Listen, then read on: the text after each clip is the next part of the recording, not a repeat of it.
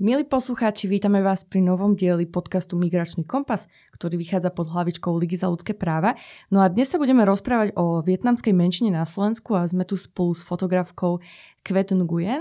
Vítame ťa, ďakujeme, že si prijala naše pozvanie. Ja ďakujem. A ja keď som sa vlastne pripravovala na tento podcast, tak som sa tak rozprávala s rodinou, s priateľmi, že čo im prvé napadne, keď sa povie vietnamská menšina alebo komunita na Slovensku. No a prvé bolo, že jedlo, to bolo akože top a, a hneď druhé boli nechtové salóny. No a uvažoval som, že či je podľa teba toto ako keby spôsob, akým vidíme vietnamskú komunitu na Slovensku, alebo som iba ja v nejakej čudesnej bubline. No, možno by ten výskum mohol byť nejak špecifikovaný na rôzne generácie, ktoré si sa pýtala, Jasne. lebo ak by si sa spýtala uh, nejakej staršej generácie, tak si myslím, že oni majú uh, vietnamskú menšinu zafixovanú práve skrz tieto podniky a uh, podnikateľské účely, mm-hmm. uh, pretože vlastne tá prvá vlna alebo druhá vlna, ktorá sa tu usadila, Vietnamcov a Vietnamiek, tak oni práve začali podnikať a doteraz podnikajú v gastronomii a práve v tých nechtových štúdiách, ako si spomínala. Ale ak by si možno mm, začala klasť tieto otázky uh, mladšej generácii, mm-hmm. aj keď neviem, ako si to mm-hmm. robila, tak uh, možno už majú aj spolužiakov, ktorí sú z tej druhej generácie a ktorí majú vietnamský pôvod, sú študujúci a možno už aj majú iné tie uh, profesie, mm-hmm. vrátane uh, takých tých stereotypnejších, uh, ekonomická, právnická, lekárska. Stereotypné myslím skrz to, že rodičia vietnamskí nutia svoje deti chodiť na také racionálne umenovedy, ale to je iba taká moja poznámka pod čiarou. Asi áno, ale bol to tiež boj. Bol to boj. Jasné. Um, čo napadne tebe, keď sa povie, že vietnamská komunita na Slovensku ako prvé? To je taká veľká otázka, lbo by som tam musela zahrnúť veľa a nerada generalizujem. Mm-hmm. Ale je to pre mňa veľmi mm, dôležitá téma, pri ktorej sa mi hneď akoby zapnú všetky motory, mm-hmm. pretože mám potrebujú riešiť, keďže uh, sme menšina, ktorá patrí medzi jednu z mála, ktoré nie sú slovanské a uh, žije tu už pomerne dlho, sme tu už viac ako 70 rokov, mm-hmm. ale stále akoby nemáme takú tú pozíciu spoločnosti, že by sme boli um, úplne považovaní za súčasť a uh, niekto by mohol povedať, nie, však jasné, že bereme vás ako ľudí, ktorí tu spolu s nami žijú, ale je to rozdiel byť rešpektovaný a tolerovaný. Sú to mm-hmm. dve rôzne akoby veci. Jasné. Ono aj ty si vlastne načetla, že tie prvotné stereotypné nejaké vnímania môžu pochádzať z toho, ako sa nahľadalo na tú prvú generáciu. A tak som vlastne nad tým uvažovala aj ja. A potom mi napadol taký taký možno ďalšie vnímanie, ktoré sa tam e, načetáva a to je, že viacerí si môžu povedať, že, že možno vietnamská komunita nie je dostatočne integrovaná a to teda skrz toho, že, že vnímame túto komunitu, že si žije ako keby spoločne ale ja som tak trochu uvažovala, že lebo ono, tá nálepka sa dáva, že nie je integrovaná alebo že sa neintegrovali, ale nie je to náhodou tým, že sme ich my dostatočne neprijali? Um, áno, myslím, že ale musíme podotknúť obidve strany. Um, áno, na jednej strane tá slovenská spoločnosť nemá dostatočne pripravené tie integračné procesy pre všeobecne migrantov a utečencov a pristahovalcov. A na druhej strane ale aj tá komunita sama o sebe sa začala akoby uzatvárať. Môže tam byť viacero faktorov, je tam naozaj iná kultúra. Možno ten pocit, že tá väčšina nie je úplne otvorená tomu príjmaniu, tak sa uzavreli. A, alebo sú tam ďalšie iné iné veci, ktoré, ktoré mohli hrať do karát. Je to opäť taká komplexnejšia vec. Ale podľa mňa v rámci takých nejakých možností, ako by sme mohli vnímať tú integráciu, tak si myslím, že vietnamská myšina je na konci dňa akoby integrovaná, len uh, sa neukazuje akoby na to svetlo sveta. Mhm, jasné. Ty si aj možno viackrát v rozhovoroch spomenula, že vaša generácia, tá druhá generácia, že už ako keby má slovenských kamarátov, chodila do slovenských škôl, že je to o niečo iné. A myslíš, že to má vplyv aj na tú prvú generáciu, že ako keby vidia, že, že vy ste prijatí, tak um, to má pre nich nejaký slobodnejší pocit? Mm, nezamýšľala som sa nad tým, že či to nejak extra vplýva. Možno je to aj veľmi individuálne, lebo moji rodičia to vnímajú vnímajú to ako inú skúsenosť mm-hmm. a považujú to za niečo rozdielne. Vidia vlastne vedia to porovnať, ale mm, berú to ako fakt a nerozoberajú to ďalej. Takže Jasne. asi takto by som to uzavrela. M- možno stále môžeme brať do úvahy to, že ich cieľom bolo uh, nás integrovať, teda tu tie ich deti a, a ratolesti, ale, ale oni sami sa nevedia takže to len vnímajú akoby z pohľadu takej tretej osoby alebo mm-hmm. z mhm. takého nadhľadu alebo akoby zo vzdialenej nejakej vzdialenosti. A, a asi takto, no. Jasné, z takej pozorovateľskej línie viacej. Áno. Ty si sa spolu podielala na tom, že v maji Rada vlády pre ľudské práva, národnostné menšiny a rodovú rovnosť schválila návrh o uznanie uh, vietnamskej komunity za národnostnú menšinu. Uh, no a ja si pamätám, uh, ja som to čítala na tvojom Instagrame, keď sa to stalo. Mm a vtedy mi vlastne napadlo, že wow, že ako je vôbec možné, že, že vietnamská komunita není doteraz uznaná za menšinu. Viem, že to bol tretí pokus. Čím to podľa teba je? Lebo vlastne, ako si ty spomenula, že vietnamská komunita tu je 70 rokov, čo naozaj teda dlhý čas.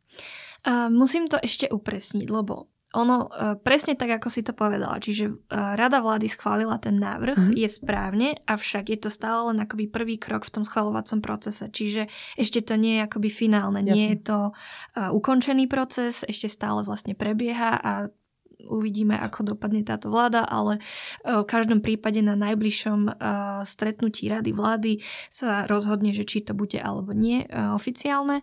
A čím to je, tak už len samotné to, že som to musela teraz vysvetliť, mm. tak to pokroku hovorí veľa, pretože celý ten schvalovací proces, aj to, aké sú pravidla uznávania menší na Slovensku, je veľmi chaotický, respektíve nemá nejaké presné črty, ako to vlastne má fungovať, alebo čo vlastne človek alebo komunita má preto spraviť, mm-hmm. aby to bolo úspešné.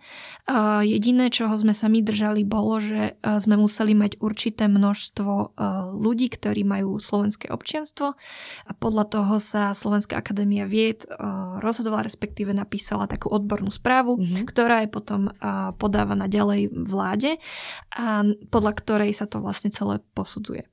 Čo sa týka predchádzajúcich pokusov, uh, neviem, kde nastala chyba. Väčšinou vlastne to bolo založené na nejakých politických hrách. Napríklad, tuším, srbská menšina bola uznaná skrz nejakú politickú akoby e, snahu. Mm-hmm. Nebolo to, že teraz tá komunita vyslovene chcela akoby e, robiť to, čo vlastne robíme my, ale e, naozaj tam bola nejaká výpomoc a samozrejme je to všetko legitimné, avšak teda hovorí to za všetko vlastne, čo sa týka tých nejakých pravidiel a posudzovania. Čiže asi takto je to komplikované a, a vlastne práva menšín sú také nejasné, ak, aké vlastne sú. Budeme veriť, že teda bude schválený tento návrh už finálne. Uh, viete, že kedy by mohol prísť k tomuto ďalšiemu stretnutiu rady?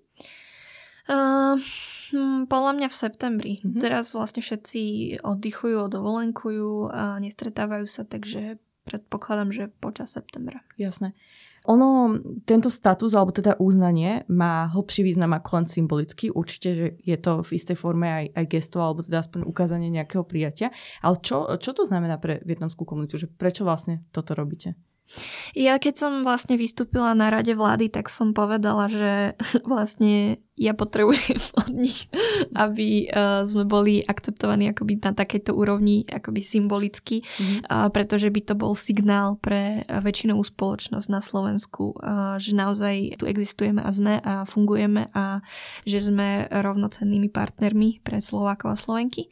Uh, ale reálne akoby na takej tej právno, spoločensko, legislatívnej úrovni mm-hmm. uh, sú to vlastne um, Napríklad e, možnosť získať akoby prekladateľa počas úradných nejakých procesov, mm podstate doteraz si vždy musel človek vybaviť uh, nejakého vlastného súkromného človeka, ktorý, ktorý by mu to preložil. A samozrejme tie úradné veci sú predsa len najdôležitejšie, uh, čo sa týka nejakého života tu a, a bez toho by vlastne nevedel ten človek fungovať. A samozrejme sú na to teraz cesty, ale bolo by to veľmi fajn, keby že je to aj z tej uh, štátnej úrovne um, podporené.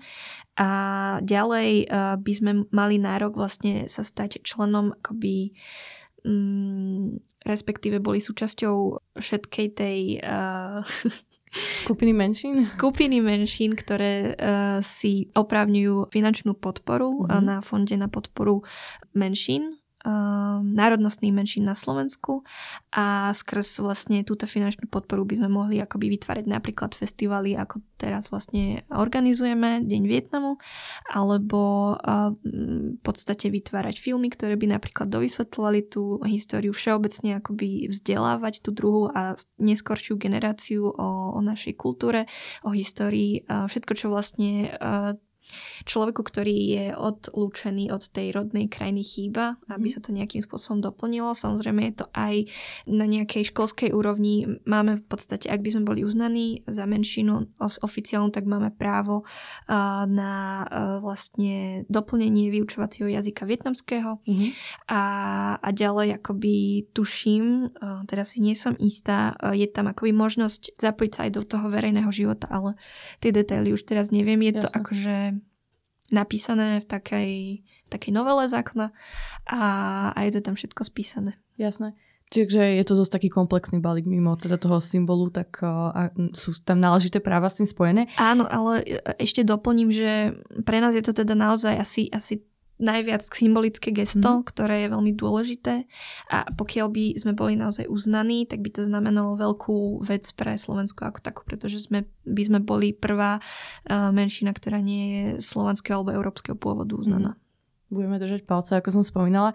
E, ja som vlastne uh, tak pozorovala tento váš proces a všimla som si, že, že vlastne to schválenie návrhu uh, si vybojovala vietnamská menšina sama za seba. No ono je to tak eh, v rôznych tých bojoch, že väčšinou keď akákoľvek menšina chce čo len sa približiť k tomu, a aby sa dostala na, na nejaký level rovnosti, tak si sama bojuje z, za to vlastne, že ako keby tá majorita tak mlčí. Eh, ja som uvažovala, že čo podľa teba by pomohlo, ak by väčšinová spoločnosť urobila a, a ako keby nejak by to um, zlepšilo život vietnamskej komunity na Slovensku. Čo môžeme urobiť my? A myslíš v rámci toho procesu? Alebo... Možno tak celkovo, že, že čo by podľa teba pomohlo, čo by potešilo komunitu? No je to, je to ťažké, keďže tá komunita sama o sebe nie je ešte stále akoby takou otvorenou, ale v každom prípade akákoľvek podpora, či už slovná alebo písomná, by ukázala vlastne to, to čo tá väčšinová spoločnosť uh, si myslí alebo uh, čo cíti voči nám. Ono, podľa mňa je to ukotvené všeobecne v tých nejakých každodenných rutinách, že je to vlastne tá nejaká všeobecná slušnosť, respektíve dôvera vo vzťahu ako takom, že sú to, že, že sme vlastne v podstate susedia sami mm. sebe a že, že sa naozaj tolerujeme, máme radi v podstate a vieme sa rozprávať a vieme si pomáhať. Ono nie je to nič komplikované podľa mňa mohli by sme sa vlastne tú otázku spýtať na akúkoľvek akoby osobu, nie len konkrétne na vietnamskú menšinu. A, a naozaj mi asi nepotrebujeme niek- extra veľa. Takže takú klasickú ľudskosť, ktorá sa pomaličky vytráca a možno sa znova nakopne. Mm, veď práve. Budeme, budeme v to veriť.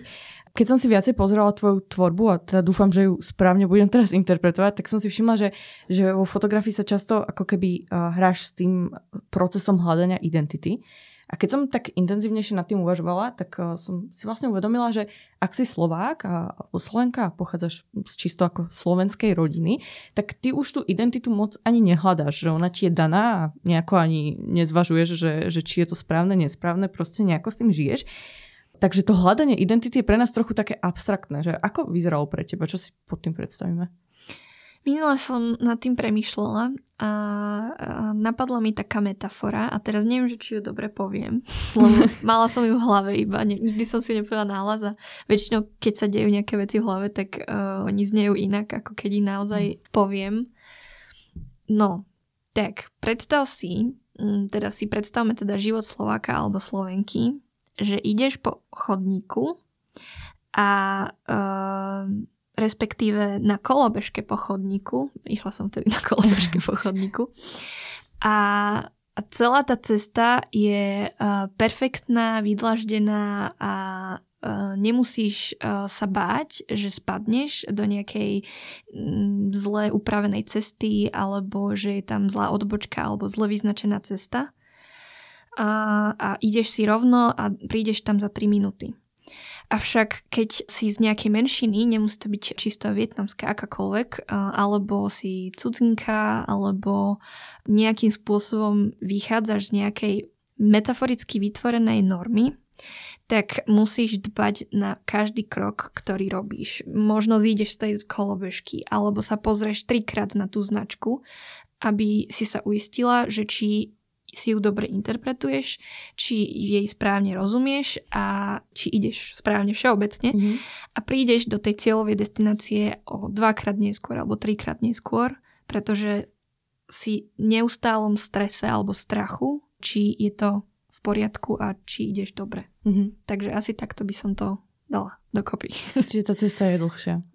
Ja som si všimla, že ty si vlastne študovala fotografiu v Bratislave a na chvíľočku si si odbehla na Erasmus do Anglicka a tam si vlastne ako keby prinesla takú myšlenku, alebo si možno viacej pochopila, že, že identita nie je stála, že sa môže meniť fázami života. Tak ako vyzerala tá tvoja identita, že ako vyzerala na začiatku, možno keď si bola dieťa, ako si sa cítila, ako sa cítiš teraz, ako sa mení? Uh-huh. No, vlastne to anglicko bolo prelomové preto, lebo som vlastne prvýkrát odišla z krajiny na tak dlhšie a, a mala som vlastne možnosť, aj sa vtedy stalo vlastne e, vražda Kuciaka a Kušnírovej a, a tak nejak ma to zasiahlo nejak politicky. Všeobecne som vtedy neriešila politiku um, a vtedy som vlastne mala možnosť e, nahliaduť vlastne do samej seba. Bolo to také krehké obdobie, predpokladám a, a začala som čítať vlastne Stuarta Holla, ktorý práve vyslovil uh, tú vetu, že uh, kultúrna identita je v podstate nie je fixná, že sa môže meniť a že sa viaže vlastne na historické udalosti, ktoré predchádzali našim životom. A vtedy vlastne mi to doplo, že vlastne to isté zažívam aj ja a že nemusím podliehať nejakým uh, presne určeným definíciám, ktoré som na Slovensku mala potrebu pod ne padať alebo mm-hmm. niečo také. A, lebo vždy, keď som dostala nejakú otázku, že či som Slovenka alebo Vietnamka, tak som bola taká proste rozhodená, že teraz že naozaj si musím vyberať. Mm-hmm. A vlastne ten Erasmus mi veľmi pomohol v tomto. A, a no, čo sa týka tej identity, tak ešte doteraz akoby ju musím analyzovať, lebo až do toho veku 18 až 20 som to neriešila, vždy som to nejakým spôsobom ututlávala a potlačala. Čiže mm, neviem, myslím, že počas detstva sa toho veľmi veľa stalo, čo som nevedela, neve, nemala vysvetlené a nevedela som to s niekým konzultovať. Moji mm. rodičia, samozrejme aj tá jazyková bariéra, to nevedeli úplne vysvetliť. Vždy som len plakala, oni povedali, že to je dobré a že um, zabudni na to alebo niečo také. Profesori ešte vtedy neriešili také veci, čiže vtedy sa to vo mne akoby kumulovalo a potom, jak som rastla, tak, uh, tak som hlavne chcela zapadnúť do samotnej slovenskej spoločnosti, aby som bola presne taká ako ostatní, mm-hmm. aby som nemala presne tie zážitky, čo som mala z detstva a potom na vysokej škole som už začala vlastne tieto veci rozoberať a a teraz Teraz je to skôr také, že, že iba si uvedomujem vlastne tie rozdiely alebo všetky tie momenty a myslím si, že sa snažím ich využívať eh, v ten prospech eh, slovensko-vietnamských vzťahov, aby sme sa chápali. Preto tvorím tie veci, aby, aby to bol nejaký dialog vlastne s tou verejnosťou. Aj teraz vlastne píšem knihu, všade to rozprávam a nikdy to asi nedokončím. tak teraz už musíš, keď je to na zazname. Áno. A, a tak, no asi takto by som to uzavrela. Jasné. Ty vlastne, ako sme sa rozprávali, tak eh, pre teba je tá identita fluidná. No a ja som uvažovala, že či sa o tomto rozprávaš so svojimi kamarátmi z, z tejto druhej generácie, ako, ako ste sa vlastne pomenovali ako slovenskí Vietnáci, že, že či je to takto pre všetkých, alebo teda či je dôležité, aby ste raz našli tú identitu, či je dôležité sa dať do jednej z tých škatuliek, že buď teda Slováci alebo Vietnamci. Mm-hmm. Um, rozprávali sme sa isto, uh, ale nie tak úplne, že napriamo tak, ako to možno dávam do svojich projektových popiskov, ale uh, rozprávame sa o tých uh, takých kultúrnych rozdieloch, ktoré cítime um, pri výchove rodičov a tú, ktorú si my sami pestujeme v sebe pomocou vlastne toho, čo sme dostali doma a pomocou toho, čo máme z externého prostredia. A neviem, nemyslím si, že sa snažíme zaškatulkovať. Čo mne veľmi veľa dalo počas tohto nejakého načítavania identity bolo, že uh, nikdy sa nesnažím predpokladať. Um, napríklad, keď uh, zači- zažívam nejakú vec alebo niekoho, nejakú nejaký divný zážitok na ulici, že mám potrebu ísť stereotypizovať danú osobu, tak sa snažím to nerobiť. Vždy mhm. im dávam benefit of the doubt, že možno majú nejakú skľúčenejšiu situáciu alebo niečo sa im stalo alebo niečo proste, nejaká vec, ktorá im bráni fungovať tak, ako možno by sme chceli. Mm-hmm. A myslím, že je pekné mať fluidnú identitu. nemyslím, že je zlé mať konkrétnu, 100% určenú a danú. Je to úplne v poriadku a je podľa mňa ešte viac super, pretože máme istotu od úplného možno mali, mali, detstva, proste od, od mala, že kým sme a čo je pre nás domov ale je fajn mať aj fluidnú identitu, ktorá, pri ktorej vlastne pri každej skúsenosti naberá nejaké nové úrovne a, a je farebnejšia každým dňom. To som sa vlastne možno aj chcela opýtať, že keď sa pozrieme na takú dvojitú identitu v tvojom živote, tak myslíš, že ti bola viacej výhodou alebo nevýhodou? Lebo ako si spomínala, to hľadanie hlavne v detstve bolo problematické a teraz ťa to teraz rada hovoríš o inakosti, uh-huh. tak je to výhoda alebo nevýhoda v tvojom živote? Nikdy som si nespravila teraz zoznam, že výhoda, nevýhoda. uh, najprv som si myslela, že je to extrémne nevýhodné, lebo som videla len to zlé, čo mi to spôsobilo, ale potom som si všimla vlastne, že mi to dalo veľmi veľa mm. aj skrz nejakú moju vlastnú povahu, aj cez to, že nestereotypizujem aj to, ako vlastne sa venujem tej téme e, menšín alebo inakosti alebo všeobecne niečoho, čo je mimo normy. A keď mám povedať úplne, že najväčší bizár, blbosť až uh, vec, ktorá je možno, že využívam vlastne ten pozitívny rasizmus, mm-hmm. tak uh, niekedy sa mi stávalo vo vlaku do Nových zámkoch, čo je vlastne medzinárodný vlak z Budapešti do Prahy, tak niekedy kedy som si nestihla kúpiť lístok a už ma vlastne apka nepustila. Mm-hmm. A pán revizor ma neskontroloval, pretože som vyzerala ako aziatka, ktorá odchádza z Budapešte asi do Prahy. Aha. a Čiže sa mu ja možno som... nechcel hovoriť po anglicky, možno, možno. hneď myslel, že možno. A, a teda využila som túto možnosť a nezaplatila pokutu. Ale stalo sa to dvakrát. OK, to je silná výhoda. Hej? Preto to sa to určite oplatí. Um, ty si v jednom rozhovore povedala, teda viackrát to spomínaš a už som to spomenula aj ja, uh, že vaša generácia sa líši od generácie vašich rodičov tým, že je tam stred tých dvoch kultúr. Ty teraz uh, vo svojom aktivizme využívaš tieto poznatky a mám pocit, že možno aj Slovákov sa snažíš vťahnuť do tej vašej komunity, ukázať, že ako to chodí. Trošku som ale uvažovala nad tým, že či sa ti stávalo, že si aj svojim rodičom tlmočila, že tú slovenskú komunitu a ako to funguje tu. Uh-huh. Ty si bola takým spojovníkom aj na druhú uh-huh. stranu.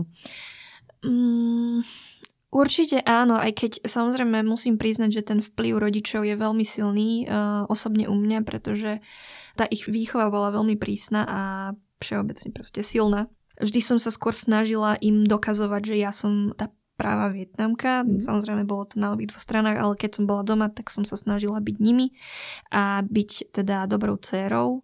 Čiže skôr som zatajovala veci, ktoré sa mi diali so slovenskou spoločnosťou, že som bola dlhšie vonku alebo že som mala nejaké vzťahy, čiže boli tam aj takéto veci.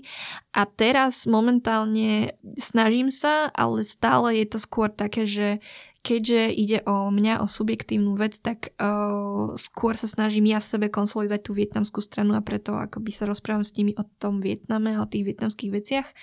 A, ale občas sa stane, že, že sa rozprávame o slovenskej politike a, a bavíme sa o, o tých hodnotách a, a tak ďalej. Ale nemyslím si, že som aj v pozícii, kde by som im vysvetlovala tú slovenskú stranu, lebo neviem, že či, či by to nejak vzali k sebe k srdcu. Stále sú akoby tak vzdialenejší k Jasne. tomu. Jasné. Ty vlastne teraz spolupracuješ na podujatí Deň Vietnamu. No a na stránke sa vlastne záujemcovia o toto podujatie môžu o vás prečítať, že uh, ste angažovaní slovenskí Vietnamci a Vietnamky, pričom vašim cieľom je zlepšovať slovensko-vietnamské vzťahy. To si vlastne načetla aj ty.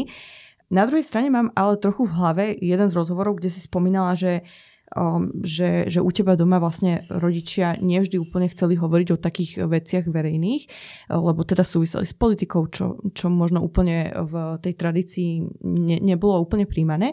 Uh, tak som uvažovala, že ako staršia generácia vníma tento váš aktivizmus teraz. Sú radi? No oni sa mega tešia, ak mám byť úplne priamočiara, lebo je to vlastne, bude to doslova, že malý Vietnam, kúsok uh, niečoho, čo poznajú, bude tam vlastne väčšina ľudí bude vyzerať ako oni. Mm-hmm. Čiže to naozaj bude podobné domovu. Budú tam všetky kultúrne nejaké podujatia, respektíve akty, ktoré sú im blízke a známe. Jedlo, samozrejme, hudba, ktorej rozumejú a ľudia, ktorých poznajú a možno už dávno nestretli, lebo sú na opačných koncoch sveta, a respektíve Slovenska. A, a mne osobne viacerí, hlavne tí mladší, hovorili, že sa naozaj tešia a že, že si upravujú proste časy, aby mohli prísť. Mm. Dokonca z Košic pôjde autobus, takže... wow. no, takže myslím, že sa tešia a mm, čo sa týka toho verejného, tak oni skôr sa nevyjadrujú k tým politickým veciam. Ak si myslela, že či je tam nejaká náväznosť medzi Festivalom Deň Vietnamu, uh, uznávacím procesom a všeobecne politikou, tak nemyslím si, že to vnímajú takto, pretože my ten festival všeobecne robíme aj mimo toho uznávacieho procesu. Jasné. A keď sa pozrieš na ten uznávací proces, tak povedzme, že to je ako keby nejaký politický proces v takej nadnesenej forme, tak napríklad za to sú radi, lebo teda tá angažovanosť je tam aj, aj, aj v tejto forme. Určite, určite sú radi a myslím, že to, ak nepočula som ani nejaký negatívny komentár alebo niečo také, všetci to podporujú, lebo, lebo to cítia už tak dlho mm. a mhm. vedia, že sa to už o to dlho snažíme a to je veľmi fajn, že, e, že v tomto sme jednotní. Takže máte aj také požehnanie staršej generácie. Áno, áno. A, dobre, ty si uh, raz, teda, už som ťa párkrát citovala, ale, ale znova mi to nedá, uh, povedala, že pokiaľ máte pôvod, ktorý sa skladá z rôznych častí sveta, tak existuje väčšia šanca, že sa nebudete nikde cítiť doma. No a ja som tak rozmýšľala, že či um, existuje aj šanca, že vďaka tomu zmiešanému pôvodu, alebo teda pôvodu z rôznych častí sveta, sa môžeš cítiť doma na viacerých miestach alebo všade. Uh-huh. Či sa to dá naopak interpretovať? Určite áno. Um, vždy, keď vždy. Keď použiješ slovo vždy a nikdy, tak sú zameniteľné v podstate. Takže ja napríklad e, sa viem veľmi rýchlo cítiť doma uh, na akomkoľvek kúsku sveta, ale uh, nie príliš dlho. Mm-hmm. Čiže ono, keď už prejde nejaký čas, tak uh, je to ťažšie a ťažšie vlastne. A teraz sa cítiš niekde doma?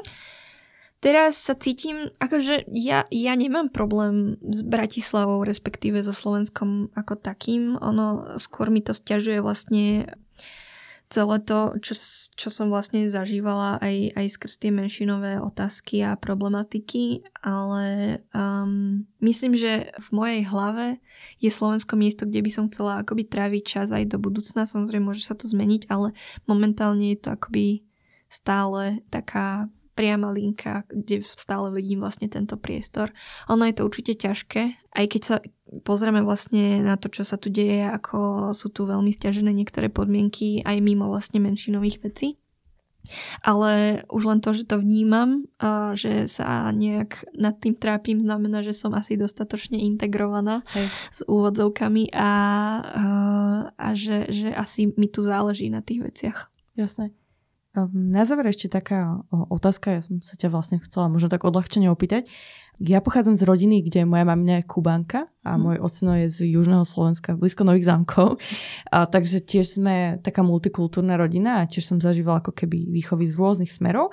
No a, a mne sa stávalo, že keď som sa stretla s niekým, kto mal také podobné pozadie ako ja, a, takže sme našli veľmi veľa takých spoločných vecí, ktoré fungujú proste v týchto domácnostiach, keď sme sa na tom zasmiali. A, tak som uvažovala, že keď sa stretávaš e, s tou druhou generáciou e, Vietnamcov na Slovensku, tak je niečo, čo sa dá ako keby povedzme zo všeobecniť, že toto sa deje v našich rodinách, vieme o tom. Hmm. Toto takto máme. Mne napadá, že vlastne s druhou generáciou máme vlastne No, v podstate veľmi veľa spoločného a ten vlastne prierez skrz Vietnam a Slovensko uh, je veľmi citeľný na všetkých tých naozaj že kultúrnych veciach, čiže um, moc nepozeráme čínske seriály, ktoré majú každá časť jednu hodinu a 150 častí. Ale pozrieme si radšej Netflix, áno. um, ale potom je tam nejaká časť, skupina ľudí, ktorí stále akoby to napojenie majú a pozerajú napríklad korejské veci a sú zalúbení do anime a, a K-popu a tak ďalej. A čo sa týka hudby, tak myslím, že tam sa nám asi väčšine nepáči tá vietnamská hudba, lebo je to buď tuc, tuc, tuc, alebo veľmi staré, také zdlhavé romantické uh, piesne o láske a vojne. A um, veľká časť ľudí, ktorí sa pristahovali, ale patria do tej druhej generácie, lebo prišli mm, napríklad v detstve, akože v 4 až 9 rokoch, Jasne. tak nerozumejú češtine. A podľa mňa to sa stáva akože nie len akoby Vietnamka, Vietnamcom, ale je to taký zaujímavý paradox, že pokiaľ to nenavnímaš v detstve, tak nemáš akoby šancu potom sa to už naučiť. Mm-hmm. A uh, jedlo, um, keď sa pozriem na už takú tú tretiu generáciu, tak som si všimla, že um, rodičia majú tendenciu ich krmiť takými americkými vecami, pizzou a hotdogmi a neviem čím. Aha. A potom sa stiažujú, že keď sú veľké, tak e, nechcú jesť vietnamské jedla. a to isté sa stalo aj pri mne, ale ako som staršia, tak vlastne nadobudám ten vzťah tým vietnamským, takže ono sa to tak vybalancuje a, a tak. Asi takto by som Jasné. to uzavrela. Takže teraz, teraz je v tvojom jedálničku aj pizza, aj pyrohy, aj, aj čokoľvek iné. Áno, aj, aj fočko. Hej. Hej. Dobre, ďakujeme ti veľmi pekne, že si prijala naše pozvanie. Ja ďakujem. Práve ste dopočúvali ďalší diel Migračného kompasu, podcastu Ligy za ľudské práva. Moje meno je Ester Viktoria Zifová a som členkou týmu mediálnej iniciatívy Svet medzi riadkami. No a o vietnamskej komunite na Slovensku som sa rozprávala s Kvet Nguyen, Podujatie Deň Vietnamu, ktoré v podcaste spomíname, už prebehlo, no môžete sa tešiť na ďalší ročník. Táto epizóda podcastu vznikla v rámci projektu Salam SK Bojujeme proti islamofóbii a podporujeme obete nenávistných trestných činov na Slovensku. Projekt je podporený z prostriedkov Európskej únie v rámci programu Práva, rovnosť a občanstvo, no a taktiež vládou Spojených štátov amerických v rámci grantovej schémy Small Grants Program. Všetkým poslucháčom a poslucháčkam ďakujeme, no a počujeme sa na budúce.